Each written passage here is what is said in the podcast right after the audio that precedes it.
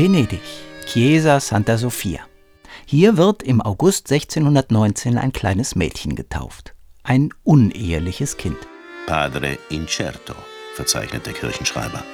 Vater unbekannt. Im Taufregister steht der Name des Kindes, Barbara. Die Mutter ist Haushälterin bei einem gewissen Giulio Strozzi, Dichter, Textbuchautor und Jurist, dies sogar zeitweise in Diensten des Papstes.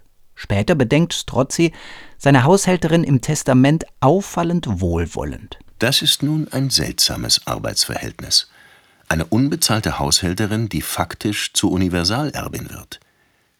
Da liegt die Vermutung nahe, dass es sich um ein weit zärtlicheres Verhältnis handelt. Zumal auch Barbara sehr konkret in diesem Nachlass erwähnt wird. Es ist also anzunehmen, dass Strozzi, selbst uneheliches Kind einer einst mächtigen Familie aus Florenz, der Vater dieses Mädchens ist. Einen Vaterschaftstest gibt es noch nicht. Er hat mir von Kindheit an den Nachnamen gegeben und ein Leben in Wohlstand. So wenig von Barbara Strozzis eigenen Aussagen auch überliefert ist, auf diese Feststellung legt sie Wert. Barbara wächst heran zur größten Komponistin ihrer Zeit.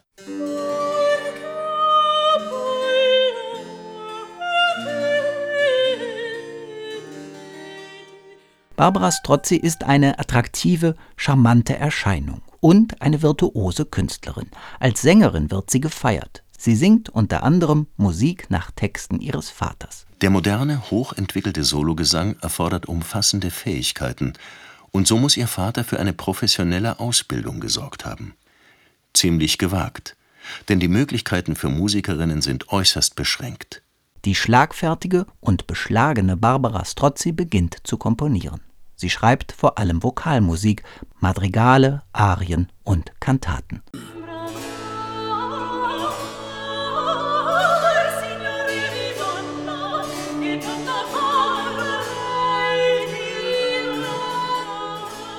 Dass Strozzi ihre mehrstimmigen Gesänge auch veröffentlicht, ist mehr als ungewöhnlich unter lauter Männern. Die legen als ihr Opus 1 meist ein Madrigalbuch vor, ein Zeichen dafür, dass sie ihr Handwerk gelernt haben und es jetzt beherrschen.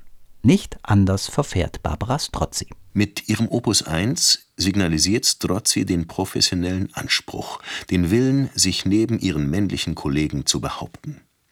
Allerdings ist ihr klar, dass wieder frauenfeindliche Angriffe drohen. Dennoch, Strozzi geht ihren Weg, ungeachtet aller Hindernisse, auch weil ihre Kunst hohen Ansprüchen genügt. In einer Zeit, als die Oper noch in frühesten Kinderschuhen steckt, widmet sich Strozzi auch der Gattung Solokantate, einer Art Mini-Oper.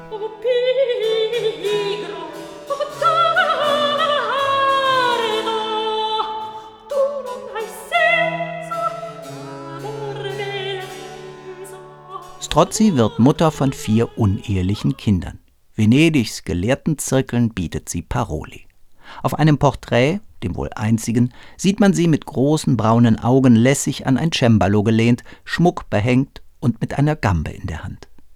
Doch das Leben zehrt an ihr. 1677 fährt sie zur ärztlichen Behandlung nach Padua. Sie ist 58, aber man hält sie für älter. Niemand ist bei ihr, der das richtige Alter angeben könnte. Und so heißt es im Totenbuch: Am 11. November, nach Empfang des Heiligen Sakraments, starb Barbara Strozzi an einem plötzlichen Anfall, 70-jährig und krank seit 3 Monaten. Ihr Leichnam liegt begraben in der Eremitani-Kirche.